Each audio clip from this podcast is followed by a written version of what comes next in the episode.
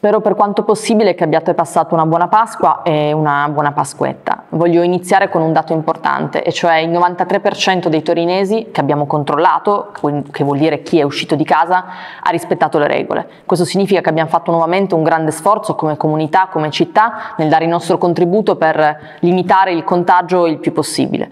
Il Presidente del Consiglio ha detto che rimarremmo in lockdown fino al 3 maggio. Il Presidente Cirio ha deciso con propria ordinanza eh, di mantenere chiuse quelle attività che a livello governativo si era deciso di poter aprire. Questo significa che dovremmo tenere a duro ancora per alcune settimane, io so che eh, posso contare su di voi, sappiamo che è difficilissimo e complicatissimo e per questo in queste settimane noi stiamo lavorando su tutto quello che riguarderà la cosiddetta fase 2, quando ovviamente sarà possibile saremo pronti per poter permettere alle aziende di riaprire in sicurezza, ai nostri servizi di poter lavorare, in modo tale da poter riprendere dal primo giorno, ovviamente nel quadro possibile, con le regole che ci saranno, in sicurezza una parte delle nostre attività.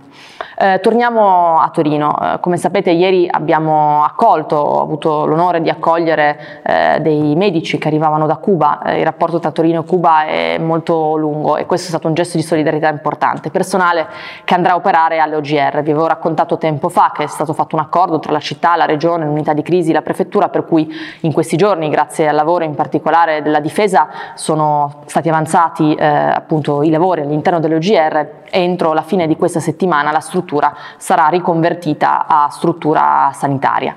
Eh, vorrei tornare su un tema che molti mi avete posto, il tema sanitario. Eh, tra le tante domande che mi state facendo ci sono temi, eh, domande che riguardano ad esempio la questione dei dati, eh, quindi del, delle curve del contagio, ma soprattutto la questione dei tamponi. Ehm, la città di Torino, i comuni non hanno competenza diretta in materia sanitaria, quindi noi non disponiamo eh, dei tamponi, non definiamo le politiche con cui si fanno i, i tamponi.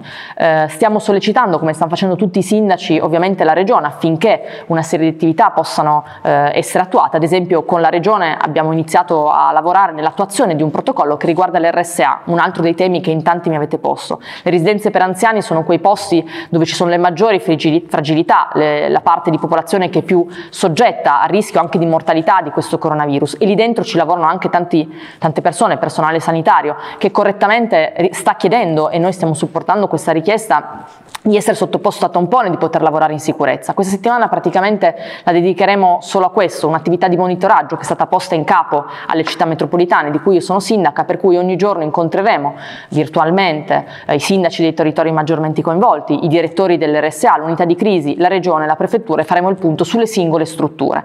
Questo perché siamo consapevoli che anche alla luce dei dati che vediamo la maggior parte delle criticità oggi sono all'interno dell'RSA e quindi continuiamo a lavorare anche su questo per quanto eh, di nostra competenza. Oggi ho cercato di condensare le risposte alle vostre domande in pochi minuti, anche perché le domande erano soprattutto sulla questione tamponi, la questione RSA, la questione dei controlli su cui vi aggiorno quotidianamente, ma vi invito a continuare a fare le domande. Voglio anche ringraziare i tanti utenti che stanno rispondendo, dando anche informazioni corrette e precise e vi sollecito, ripeto, a porre i temi su cui avete dei dubbi.